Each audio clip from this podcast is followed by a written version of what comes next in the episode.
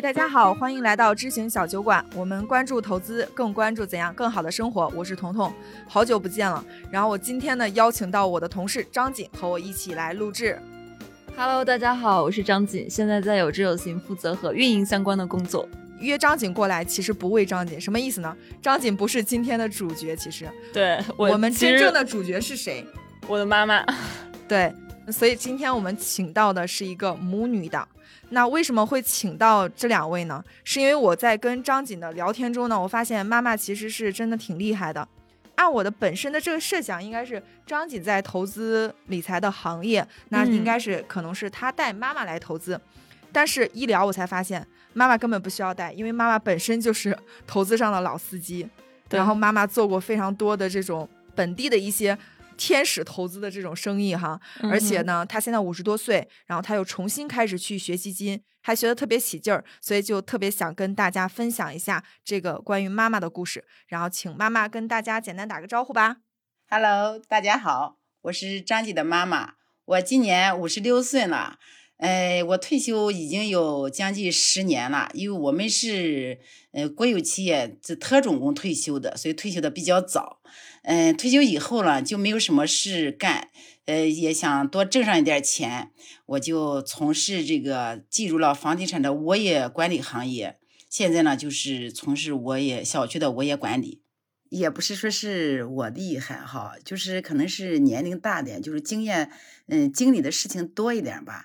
一开始挣钱，我的当时也没有多少钱，钱从来都没有想着说是放到银行里边挣利息哈。我这人是比较爱帮助别人，就是比方谁需要我帮忙，不管是钱上不管是做事上需要我帮忙了，我就去帮他。张瑾说我在钱上胆大，其实确实是胆大一点，但是我是觉得我身边的是比较可靠的时候，我才去帮他们的忙。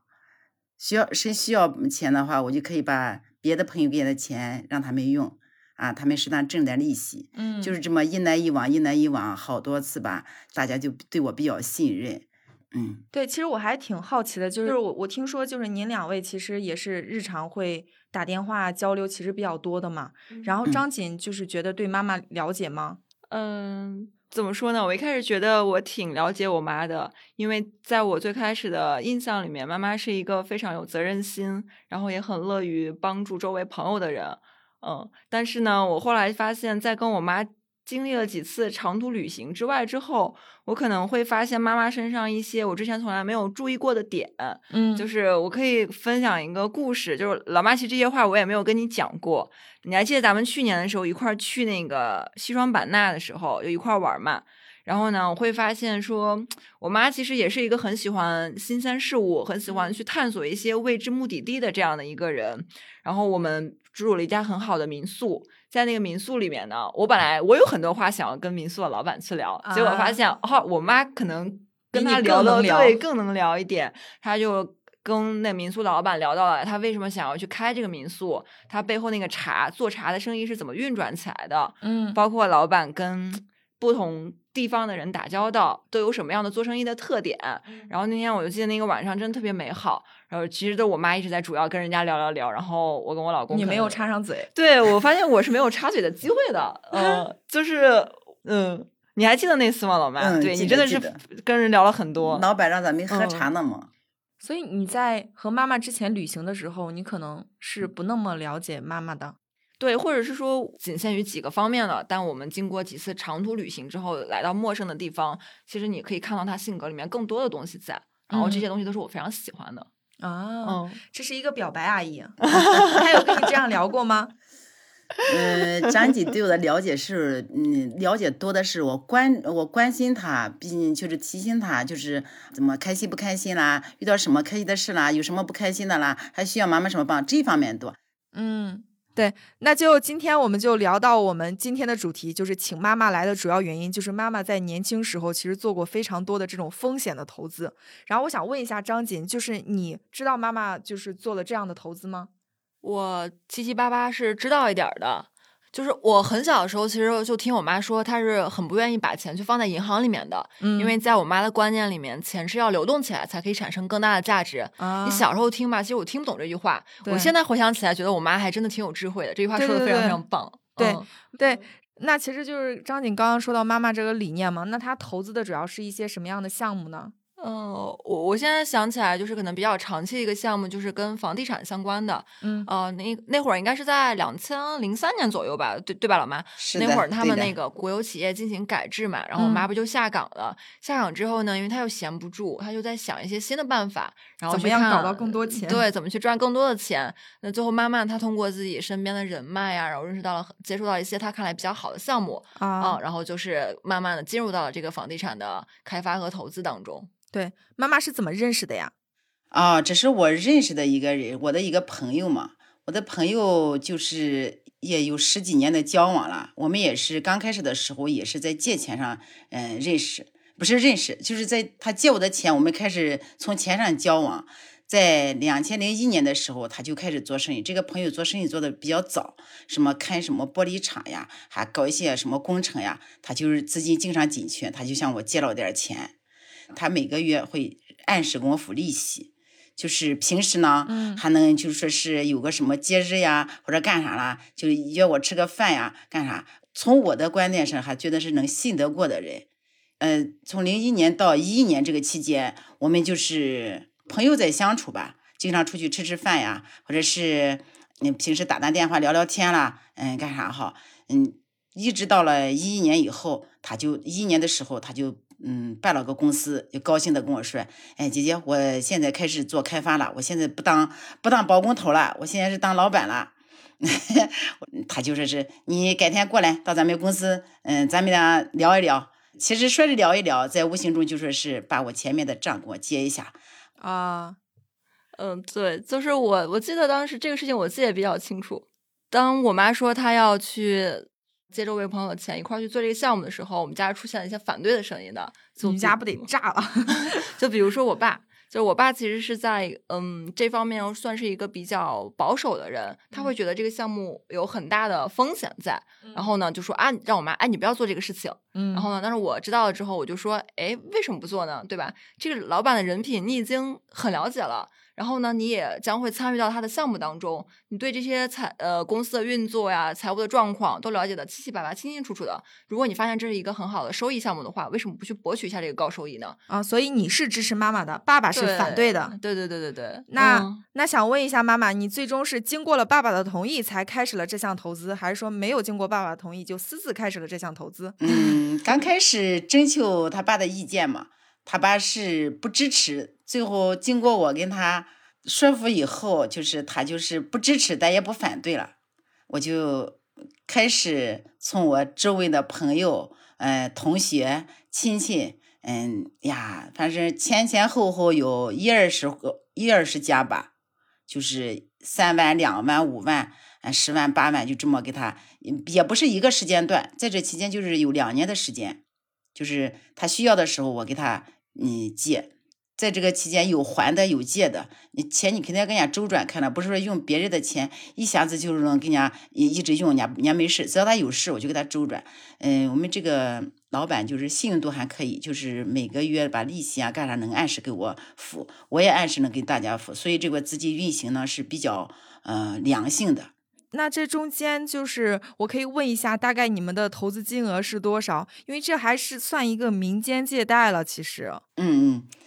对，我们这就是投资金额在2年时间之内吧，大致给他投入了有200到300万吧。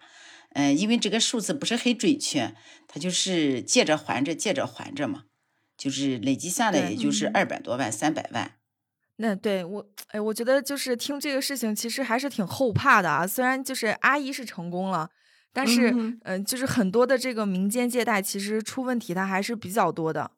然后我觉得阿姨可能比较好的一个地方就是说她对这个人是非常了解的，而且据张瑾说就是后来妈妈是又参与到了这个公司的运营中是吧？对，就是我妈后来不是就是去到那个房地产的公司里面去帮老板去管一些物业上的事情嘛、然后呢对于公司是怎么运转的、然后呢公司账务七七八八情况她都知道的很清楚，所以呢就是也敢把钱往里面去投。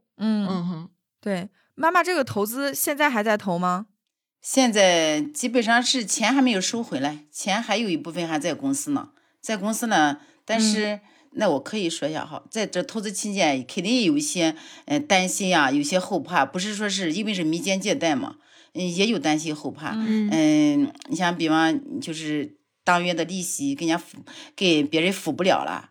你说是第一个月付不了，第二个月付不了，第三个月还不给利息，这个我就有点担心了，我就要想办法呀。有时候说实在，晚上也睡不着觉，把我的账本就是厚厚的账本，到现在都还在记着呢哈，就是把这个都捋顺一下啊，欠别人的利息是多少，应该付多少，现在还有多少没有付，因为是公司的资金比较紧张了，我就自己想个办法。我跟老板说，我说你跟我还10万块钱，我要把这块的利息给你降一下。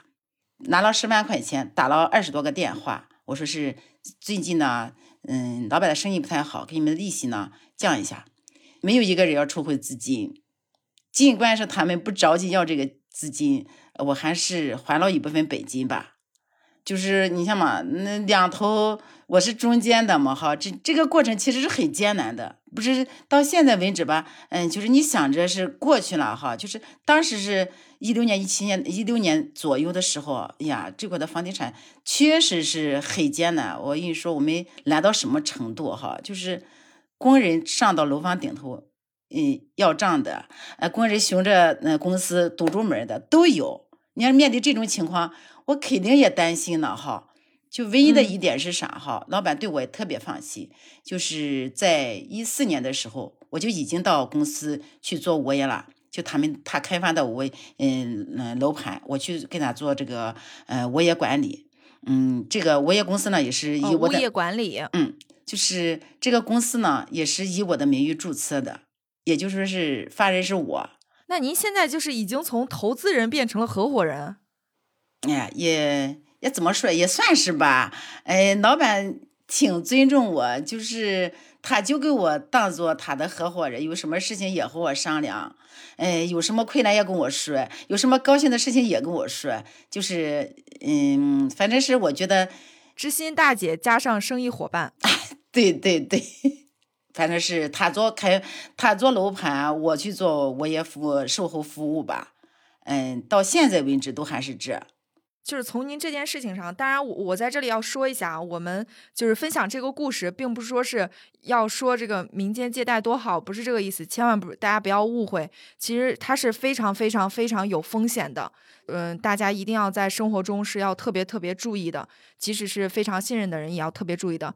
但我觉得妈妈在这个投资这个项目中，其实有一些投资思维啊。你看，第一是在本地去找，她不是说在其他的一些地方找。在本地的话，你就是对能力圈，考验张瑾投资知识的时候到了。第二个的话，我觉得他其实是对房地产老板，或者说他做这个项目，其实是因为他对房地产老板是非常非常了解的，有很深的交情，知道他的为人的。这个对应我们买基金的时候是，如果是主动基金的话，其实选的就是人，要很了解基金管理人。对。bingo， 你答对了。然后第三个，我觉得还有一个挺绝的，就是妈妈其实是参与到整个公司的业务中的，所以她是非常了解这个投资上的一个信息，是掌握这个一手投资信息的这个人。然后我觉得还有一个就是妈妈其实还是挺服务用户的啊，对，虽然说亲戚朋友借钱给您，但是您这就是后期的服务也是挺辛苦的，说实话。对，但我们一定要强调一下，这是。并不是说是让大家去效仿，而是说我觉得妈妈在做这件事情的时候，或者说她其实是自己有一些判断在里面的，所以说就是跟大家是分享一种思路，就是也许我们的身边就有这样的比较好的可能适合自己的一种投资方式，它可能不一定说是非常大额的这种投资，但也可能是比如说很小的，或者说有一些可能性的这种投资机会，大家可以留意一下身边的这个好公司，彼得林骑士的这种投资方式。对，其实我觉得是啥哈，就是我再说一点啊，就是咱们不是我最近学这个理财呀、投资呀哈，他就是说是不懂不投，懂了放心投。和我们这个老板接触吧，其实我了解这个公司了，我才能去投嘛。我如果不了解，就是远离我的公司，不了解的公司，我肯定也不会去投。我觉得我这种做法无形中就是，结合我现在学的这个理财的知识吧，就是不懂不投，懂了放心投。因为我在这块哈，虽然投的这个钱，老板对我这块也是挺顾全我的哈，把房子抵押给我，把这个公司交给我去打理，这就已经给了我好多的安全边际了吧？不知道说的合适不对不对，正确不正确哈？就我觉得是在这方面，虽然我经过一个很艰难的过程，在房地产批转的时候经历一个很艰难的过程，但是现在想起来哈。就是好了伤疤忘了疼吧，在这个投资，在这期间哈，说实在，我也哭过，我也闹过。我想知道您哭过闹过指的是什么？我突然很好奇，就是我想象不到，就是说您的一个性格还能有哭过闹过的时候。不是，因为他要临时用一宗钱，我跟他用了，结果是我要急用的时候，他就给不了我。给不了我不会跟上他屁股后面哈，不会跟上他说是，跟我你还我钱哈，我只说这件事我给你点到我要用钱，但是呢他就是迟迟还不了我，哎呀，当时我跟他说的时候，我眼泪确实掉出来了。我说是你在用钱的时候，我这么给你就借给你的，就是这么容易一把借给你，我要钱这么难呢，我怎么就没有想到我这么难要钱这么难，我眼泪确实流出来了，我就扭着屁股就走了。跟他弄得也不好看，不过就是我们两个人没有外人。妈妈考你一下，妈妈，这个在投资中属于什么样的错误？这个就是一个很长期的钱和一个很短期的投资要用3到5年内不用的钱，对，这是一个资金错配。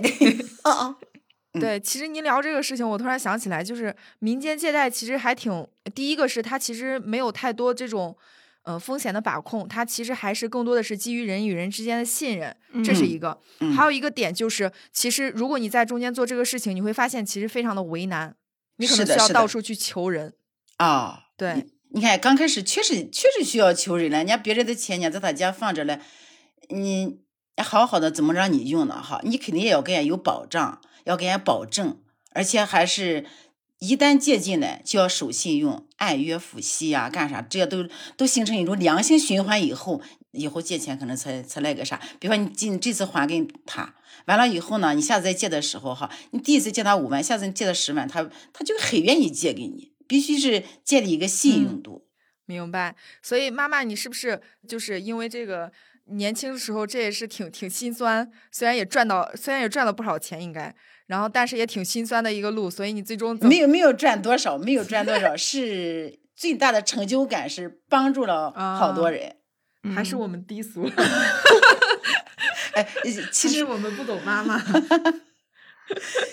说实在，我在这个投资上面哈，我赚的并没有我借款的人赚的多，但是就是现在就是通过给朋友帮忙借款，也攒了好多的资源。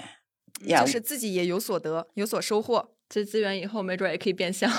对，妈妈真的很厉害。妈妈没准下一秒就拿出自己的本想一想，回头再投一个什么，再研究一个什么样的投资。下一次就是理财了，下次就是后半生就计划理财。就是现在就要计划理财了。不做民间借贷了，可以的，妈妈。本来我跟您录这个节目的时候，我还担心，我说这前面是个民间借贷啊，这会不会什么犯规啊？是不是？谁知道您这一下就回来了，不做民间借贷了，不做了，要开始搞正式的投资了。不做了。一个是年龄大了嘛，哈，你肯定担的风险干啥？你就是心里这个，30多、40多岁的时候，哈呀，我跟人家就说我呀，你好胆大。呀，但是在那个时间段，我也没有感觉到有多少恐慌。可是后来想想，我确实够胆大的啦。对，这就没法评价，你知道吗？就成了你也是挺好，但是不成也就不成，也就会损失很严重。就是刚才聊的那个房地产了嘛，就反正我记得在6、7年的过程当中吧，就是我妈还不太会用那个 Excel 表格嘛，啊，然后呢，她就家里会有一堆的票据，然后每天晚上我那时候还在家，然后会看到她有时候回家的时候，哎，她就一直在整那个票据，然后会把自己跟前的账梳理的特别清楚，比如说这个是姑姑的钱借过来的，到什么时候要给人家付什么时候的利息。就是我当时还有问过我妈，我就说，嗨，你别人把钱给到你是出于对你的信任，那你其实要在前面给大家操好多心的，就是做这件事情不会觉得很繁琐吗？而且最终你是帮大家赚了钱了，因为我妈说她也不是一个很贪财的人，她其实就是很喜欢帮周围的人一起来赚钱。这个就是你在这么多年一直帮亲戚朋友啊赚钱，你有没有觉得累？我有时候都觉得替你头疼，就是我根本算不过来那么多账的。你看张姐，你没有感觉到你回到家，家里这么多人，就是对妈妈都这么尊重，对妈妈这么喜欢，不管是从我的长辈和我的下一辈，甚至到我的就是可以说是孙子辈一类的哈，都和妈妈处得这么好了，这都是平时付出的结果呀。明白，对的。那妈妈那个时候就没有想过，比如说通过这种基金啊、股票这些吗？没有，我一说哈，张姐跟我说是，妈妈我理财呢。我说呀，你不要胡理财，网上现在上单手表那么多，在今年3月以前根本就不知道基金呀、什么股票呀，就根本就没有动过，就没有看过这方面的信息，也没有翻过什么，就一点都不知道。加上记忆跟我说是，投资来干啥哈，而且是投的还挺多的呀。我说是叫我了解一下。您担心他被骗？是，可我是咱们挣钱这么辛苦的哈，可是不该把钱叫别人拿走哈。张姐她不跟我讲，她叫比方早把这个有秩序型这些课呀，或者是什么这些东西推荐给我，我可能就开始了解了哈。她光说是投资，因为我对那个就是现在的说起来基金吧，就觉得是这么熟悉，但是我觉得是投资炒股对我就隔了一堵墙，根本就和我没有任何关系一样。尤其炒股，他们都说赔的人多，我说是哈，那炒股那么危险，咱何必要走这条路了哈？就根本就没有想着。是他说到他投资了，我就在抖音上刷到一个关于他这个什么理财的这个抖音嘛哈，我就比较好奇，我说是来我就看看他这是怎么回事，我就跟上他听了几天课，9.9毛钱啊，9.9的那种啊，只有几块钱的，而且他交了几块钱以后，他还我返5块钱的红包呢。哦，这还我在听的过程中，我就跟静静交流，他不是学投资了哈，他投资着，他应该把这些事讲给我，我不是就知道了。他不讲给我，他光说是哎妈，以后回去跟你说，妈以后回去跟你说，你说一年只回来一次，他怎么跟我说了哈？这还我就自己就琢磨，哎，琢磨以后我就问他。哎，季姐，这是怎么回事？哎，那是怎么回事？他说是妈，你要不你就是跟上我们有知有行这个公司听课怎么，这样他把那个课再发给我以后，呀，听到什么，当时接触这些东西都感觉很新鲜，很好奇哈，学习劲头还可大呢，每天都是走到路上都去听着投资第一课。您能看懂吗？哈，当时。彤彤，你知道我当时哈，我听到一个基金的名称，我都觉得很好奇。我记住，好早的时候听到他们说个沪深300，呀，我就不知道这沪深300什么意思。这是听了你那个课以后，为了张姐以后，他说这是个指数基金呀，是干啥？这不是才接触这些名词，一开始这些名词根本都不懂。这现在吧，就觉得是这么简单的。记得我妈刚开始学投资理财，她跟我说了一句话，然后我印象特别深刻。她说自己从来都没有接触过这么新鲜有趣的东西，就是好像投资理财对她来说一直是一个比较遥远的事情。对，当她作为一个新人，完全的这种新手，对，然后推开那扇大门的时候，她发现这个世界真的太精彩了。是，就是您当时这种好奇心，你觉得哪里有趣？哎呀，我就觉得是哈。你看，我最先投的就是孟岩那个100计划，我没给他叫100计划哈，就黑板报。当时我买的时候，我买上以后正好赶的就是比较便宜，几天时间就看到能挣钱，不要说挣多少哈，就挣了几块钱。我那种感觉是啥？我说是哎呀，你看这又不用求任何人，把钱放到这块他就能挣钱，何必咱们是今天在帮着别人借钱呀、哦、哎，还要跟别人说好话呀哈。我就觉得这个，我就跟我们办公室的人说嘛，我把这个有知情和且慢两个平台都推荐给他们。3个办公室的同事嘛，哦、他们都不同程度的，不管是一股是100块还是200块还是500块哈，就是他们都该让投了以后都能看到收益。尤其是在上次涨得比较厉害的时候，应该是7月份还是几月份？就是那次涨得特别多嘛哈，哎我办公室那个比我大3岁一个，就是我们给他叫胖姐，他说是，哎呀，你看我今天都3000多了，就是需要卖不需要卖？呀，当时我也觉得需要卖哈，这张吉他爸也说是，哎呀，我这都2万了，是不是需要卖？这我说静静，这需要卖吗？就是不用卖。后来他爸说，你看，我说卖了，你看这又跌下来，踏实跟车就好了。那您现在呢？现在还一直跟着吗？张静教我是严格遵守纪律，我就跟他严格遵守纪律，没有卖，长期投资这块没有卖。现在又跌回去了一些，您难受吗？不难受，不是难受哈，是能想通这个。他爸那天跟我说是，哎呀，股票这样又跌得厉害了。我说是，你要不你一天不要看他啊，上班就上你的班就想，你不要看他。他爸那个人心比较细，就是我这人比较大大咧咧的哈。我是跌了不怕，跌了会涨。就张姐跟我说，妈，跌了会涨上来的。我来了就这个时间问题，让他慢慢涨吧。那个办公室的几个阿姨，2个阿姨。我说你们不要看，只要是这两天全是绿色的话，你们这两天不要看股市啊。我说你看，一天帮着你们挣钱了，还得帮你们操心呢，还得安慰你们呢哈。他们不愿意，不像我这么喜欢学这个，看理财上面这个东西。我说你们要学习呢，你们不能说光是天天盯着那个钱额去看哈。你们不要看钱，你们就学习，学习以后你就能想通好多的道理。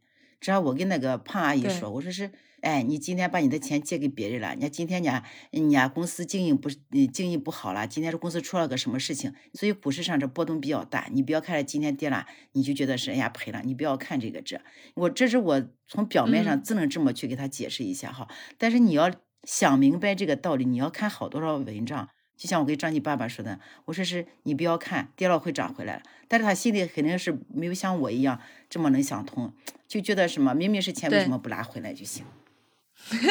没有，您说的特别好，真的。比较感受到我妈这种跟人聊天的欲望，就是很像那种我们跟那晚上做茶的那个老板，民宿老板聊天，我几乎全程就在听他们聊天，然后发现我可能也插不上多少话。对，阿姨向您直播一下，刚刚我们就是您刚刚聊天的时候张姐的状态啊，张姐想插个嘴，发现哎妈妈说的挺好，哎又想插一个嘴，发现妈妈还在说。是的，没有说的很好，说的很好。那我其实特别想问，就是您当时学的时候就是从第一课那个难度开始去学的是吧？投资第一课。因为我是在抖音上就接触了一些这个就是投资方面一些名词吧哈，所以我在看这个投资第一课的时候，投资第一课它讲的就是理财的一个观念的问题，就是不是从怎么去投资，不是怎么去操作，对，不是操作，他讲的都是宏观上的这些东西哈。就是刚开始听到我就觉得学这有啥用啊？咱们投资不是就是想挣钱吗？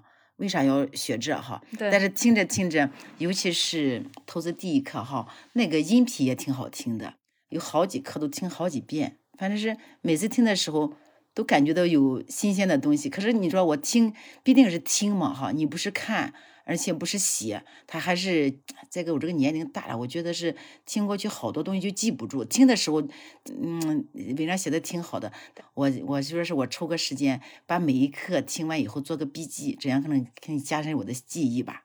您是主要靠听来学投资的是吧？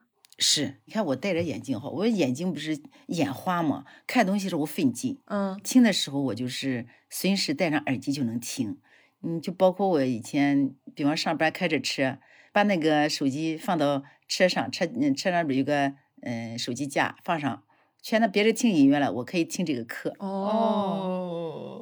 但是我学习进度可大了。啊，现在还大吗？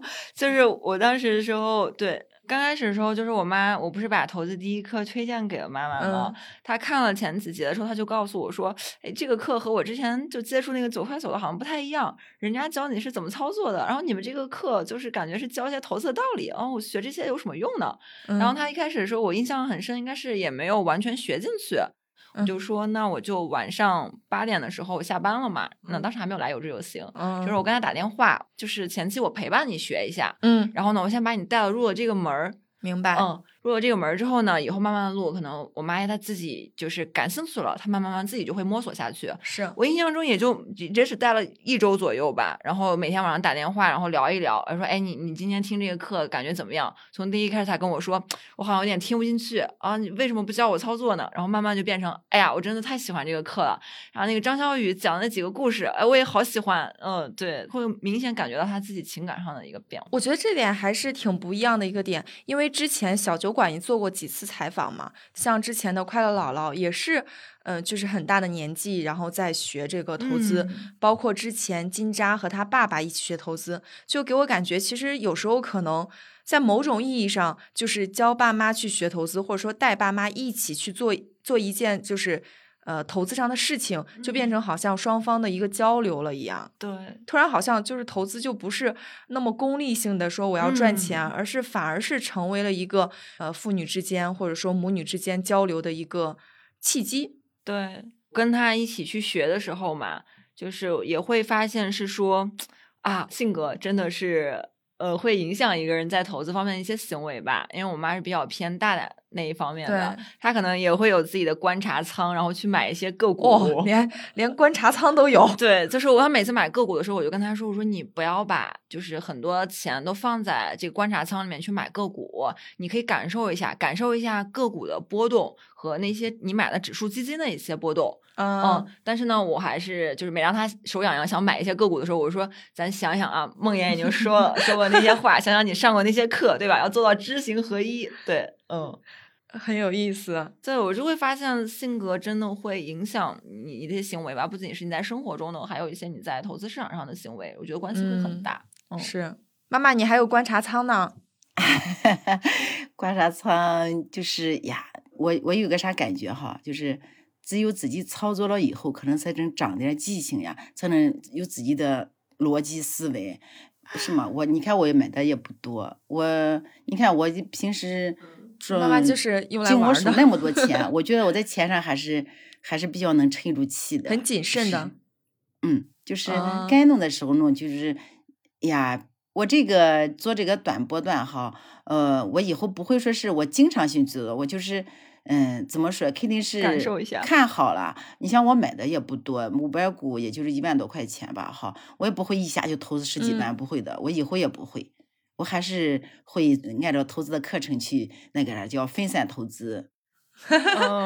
就我觉得我妈就这种学习的劲头就是还真的挺足的。我们6月份的时候不是有去到那个福建那边，然后去到一个岛上去玩嘛。其实那个岛特别的漂亮，我们在一个咖啡馆里面，然后你只要推开窗，它就面对着是那一片非常好看的一片海。然后我妈就是在这个特别美丽的小岛上面，一边跟我欣赏风景，然后一边跟我聊她最近的一些操作。对，就是我会觉得一个人他在学习投资的过程中，你看他刚才有讲到是说在进入市场的时候相对来说比较便宜一点，后来涨上去了，他受到了一些正反馈，他就更有信心或更有更大的热情去做这件事情了，然后收到正反馈开始继续学习，然后不断的收到正反馈又开始去学习，所以他的浓度就会非常非常高。妈妈好像是开始学以后就立马就下场了。对，就是看完投资第一课，然后看完黑板报，就开始跟着操作了。因为当时时候他也对黑板报有一些不太了解的地方，他刚刚提到那100计划，就是有时候为了简化我们俩之间的一些沟通成本吧，我跟他说咱们就把这个叫100计划啊，这样方便他也能知道我在说什么。明白。我是感觉到我是对这个投资这个哈，就是一个是喜欢这么做。这个就是你就比方说是去那个海岛那块儿哈，那个指数基金嘛哈，不是跌的好多，我当时就买了以后我说不行，得给它补一补，这不是可是课件上老讲的嘛，越跌越买，尤其是意大那个课件，你敢跌我就敢买。意大那课我看着也挺有意思的，你敢跌我就敢买嘛，好，所以我就记住是他跌了咱们就买点嘛。他看意大的文章，我看意大发的那些微博，就觉得意大这个人说话真的太有趣了。我其实还挺好奇的，就是我觉得如果我在那个年龄，我可能就觉得不会有那么大的学习的热情去重新认识一个新的东西。我觉得您还不一样的是，您玩的是不亦乐乎，就在这个过程中感受到了很多的快乐，就是赚钱好像就不是一个很重要的事情了。最重要的是体验的过程吗？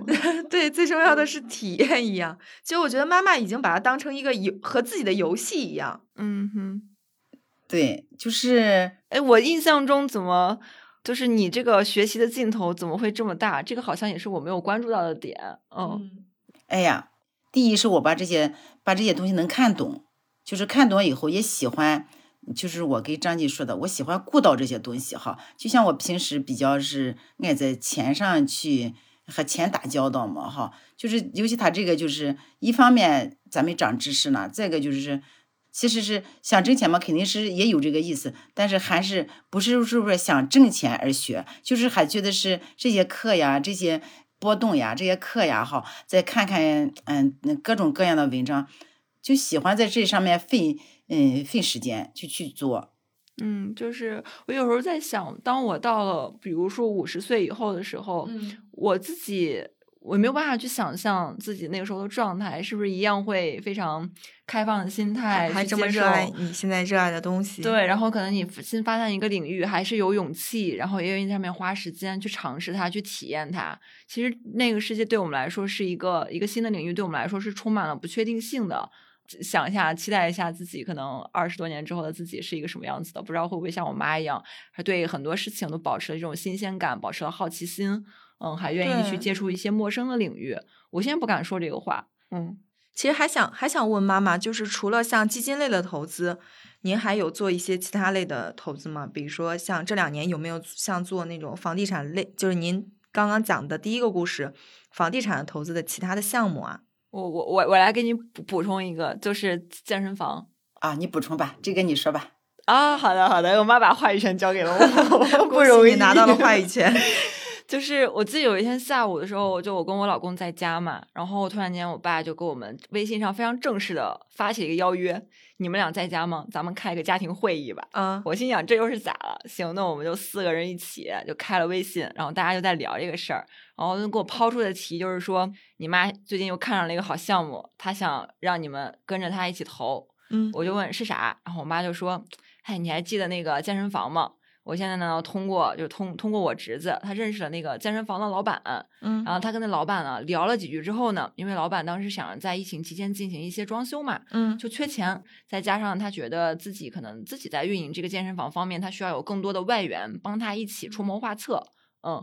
所以就把这个事情通过我侄子，然后我侄子因为我妈刚才提到跟我们家关系都很好嘛，他就过来跟我妈说，他说，哎呀，这里有个特别好的项目，我可以给你引荐一下。然后就这样，我妈跟那个健身房的老板就见了面了。当时那个健身房的老板就是他也挺有诚意的，因为那个其实我们知道健身房很多时候亏损是因为他的就是要付很多的租金出来，但是因为那个健身房的非常大的那个门面是老板自己的，他当时给了一个很诚意的条件，他就说租金这一块入股的我是不会让你们这些股东来给我分这个租金的。就是说这个成本跟股东无关。对，这个成本就我自己担了。那大家其实要付的一些费用无非就是一些人员的费用，行政上的费用，或者你购买的运营，对，运营的这些费用。那我妈一听这项目太好了，对不对？那个每个月大几十万的房租不需要股东来分担呀。而且因为就我跟我老公也是非常喜欢健身的那一类，我妈就觉得，你看我给你找一个项目，你们俩可以把你们的热情，对吧？你之前都是挥洒出去，对，你们一直在健身房都是消费，我现在给你引一个项目进来，那你就可以把你的闲钱投在这个里面，咱们成为这个健身房的股东。然后我妈觉得这事儿特好，然后呢，当时说我们家出现了就是就开始分阵营了，非常明显。我跟我妈爸爸又要被拎出来了。对，是的。然后我爸跟我老公就那一派，他说老板人品什么样，你考察过了吗？这个老板会不会跑路？然后老板承诺给你那些东西，真的能不能做到？他们就问出了一连串的灵魂拷问。然后呢，我跟我妈就说。我觉得这是一个好项目，就是咱们可以能深入做一步的事情，就是你再多跟老板吃几次饭，打几次交道，然后因为我们那个是个也是小城市嘛，可以从别的方面去打听一下。然后呢，我妈又摸索了一圈之后，还是跟我说，她说我要是你这钱我肯定投进去了。我说你也不用是我，你不用你跟我说，我也自己也觉得这个特好的项目。然后我后来就是我又跟我老公说了一下，家里面应该是以3:1的比例吧，决定开始投了这个健身房的项目。对，我妈当时就是在这个背后，她跟我说的一个点就是说，其实现在你看你家庭收入绝大部分是就是我们除去那些全赚钱被动理财这种收入，你基本上都是靠你的工资。那每个行业它都可能会面临自己的风险。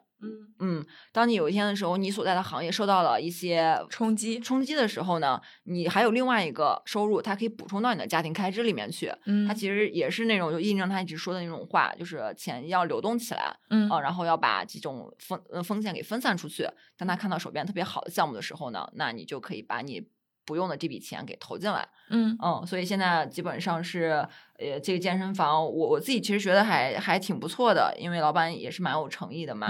他可能就是补充了一些家庭的收入。是在北京吗？哦，没有，是在我们那边。就我妈所有推荐给我的项目都是她手边的一些资源，本地的一些资源。对，就是真的是靠本地的那些资源和人脉才能了解到的一些可能比较靠谱的项目。对，其实这也是一个很好的方向。就是如果你手头上有这样的，其实也可以成为一种很好的投资，或者说开源的渠道，一种思路其实是。你把你人脉打开了，然后你的资源打开了之后，然后你成为了一个让周围人都很信任你的人之后，我觉得有可能更好的项目他自己会主动找到你过来，然后你再去深入去了解。就我也觉得我妈这方面能力还真的蛮强的。我可能没有办法做到像她一样，就是人脉很广啊，或者是能够真正接触到一些非常好的身边的投资机会。但是我有这么好的妈妈，她可以把这些项目带给我。姜还是老的辣。是的。她这个健身房不像在北京一样哈。就是一年四季，它是有季节性的。像到冬天时候，健身的人就比较少。但是今年的生意不如去年，但是就这也比钱放到银行要强多呢。这就是个机会吧。我也不是说是我多么有能力啊，是人缘多么好。我觉得有时候就是你事情做到了以后，机会就会给你来的。当时张继爸爸是很反对。我爸又被拎出来了。爸爸听完这期播客以后说，那这个家没有我的位置了。不是，是你还是比较精神小心哈。但是我们家的钱啊，大多是我爸挣的。我爸挣工资，我爸是属于挣钱那一派的。他就是安分守己的挣工资，他手机上投资的这些钱哈，都是我拿上去给人家操作的。我们家的分工模式就是我爸跟前面打前线挣钱，然后我妈作为投资理财做后方，希望这些钱生出更多的钱来吧。我觉得好棒啊！我觉得今天真的是 get 到了一个开源的新方式。这个其实对于很多人来说并不是完全没有可能性的。对的。对，所以妈妈您觉得就是为什么这样的机会其实都能找到您？在本地如何发现这样的财富密码？对，也没有为什么，没有为什么哈。哎呀，怎么说呢？就是这个投资，也就是生活中该遇到的吧。反正我感觉到，我学到这个理财以后，有很大的成就感，就感觉是挺美的感。就是挺美的。哎，那你有没有就是比如说后悔说，哎，我如果早10年知道？想早10年开始学这个投资理财，就是现在开始会不会觉得已经很晚了？哎呀，肯定啊！你要是早10年的话，我可能现在学得更好。对，所以现在妈妈的钱应该看起来也不会像是会要给张瑾管，以后也不会让他管。不信任他。你会你会让我管钱吗？你会让我管理你钱吗？暂时不会吧。暂时不会啊。对，我还想拿，我还会想拿这点钱再学一学呢。对，我觉得特别好。我其实看到一个很年轻的妈妈，或者说是一个对很年轻的心态。我觉得不只是投资了，其实在这个过程中，就是妈妈的热心，包括妈妈自己在这件就是学习上这件事情上，她是持续去探索的这种状态其实让人非常的动容，我其实是挺感动的。其实聊到现在，尤其是妈妈其实中间说到好多次，就是说在学的这个过程中我觉得挺美的。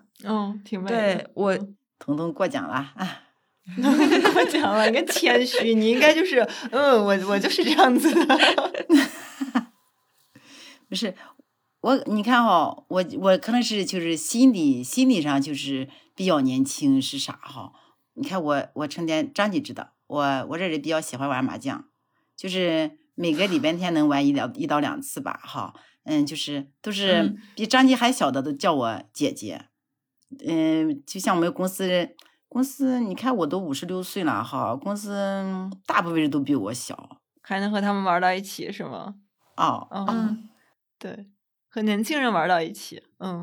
我妈可能就是跟我很多朋友就去，大家可能读书那会儿嘛，一直都去我们家吃饭，然后串门什么的，都跟我妈成为了很好的朋友。对，然后现在有的时候就在北京，一个朋友还说：“哎呀，阿姨什么时候来呀？好想跟阿姨聊天啊。”对。而且我觉得还有一个让我觉得很好的是你们两位的关系，我觉得不只是一种温暖的关系，而是一种就是很信任的关系。就是在这个过程中，妈妈也很信任张瑾，张瑾也很信任妈妈。你们在这个过程中，可能比如说重大决策的时候，其实大家会一起来去讨论一些事情。妈妈想做什么样的事情，张瑾也支持；张瑾想做什么样的事情，妈妈也支持，就是互相很信任的感觉，我觉得是特别好的。我到现在就还是会经常跟我妈讲，我说妈妈，我好爱你。然后呢，我妈也会就是非常的，我也会发信息跟我说，她说我也好爱你。就是我们俩之间表达我爱你，对不起，然后妈妈你别生气了，然后妈妈可能说你别生气了，我做错了，其实是一种非常习惯性的语言的。我自己觉得会比较难能可贵，因为我跟我朋友可能聊天的时候，发现大家跟父母之间好像也不是这样相处的，就一直觉得在这方面我还挺幸运的。对，就是我自己会越长大，我发现我被我家人或被我朋友改变比较多的一点，就是我学会去跟别人说对不起了。就是当我确实是意识到这个事情不对的时候，我会跟别人认真的说对不起。我之前的性格，就我妈之前也说我很倔，然后呢，但我觉得我周围的朋友确实都很包容我，哪怕有的时候其实是我做的不对。迈出第一步或者是先低头的那个人一定不会是我，一定是对方。我可能觉得某种程度上自己被宠坏了，但是呢，就是你在大家这样对你包容和对你这种有爱的这种环境下，我自己慢慢会改变。就在亲密关系里面表达对不起比说谢谢你对我来说是一件更难的事情，但我有慢慢去改。就妈妈也是需要被哄的。就是妈妈在成为妈妈之前，她还是自己。对，是的。就还挺真的很享受跟我妈一起出去旅行的，大家两个人亲密接触的那段时间，你会发现妈妈会用她的视角带你去认识周围的人，然后带你去看待一些周围的事物，然后她其实帮你补充了很多视角，我觉得很有意思。除了我插不上他们之间的聊天之外，下次再带妈妈出去啊，继续给让你出去玩。好呀好呀，我觉得每年其实都可以，我现在也很享受跟父母一块儿出去玩的过程。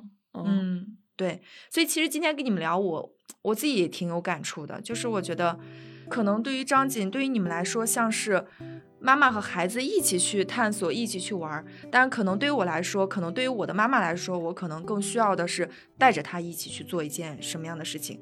她可能没有像张妈妈您这样的有很强的这种探索的心情，或者说有很多自己会去找一些乐子，就是可能就她还是一种非常传统或者说保守的那种妈妈，所以我可能更多的时候就是我需要带着她去做一些事情。可以带妈妈出去转一转，妈妈就看眼界。看眼界啊。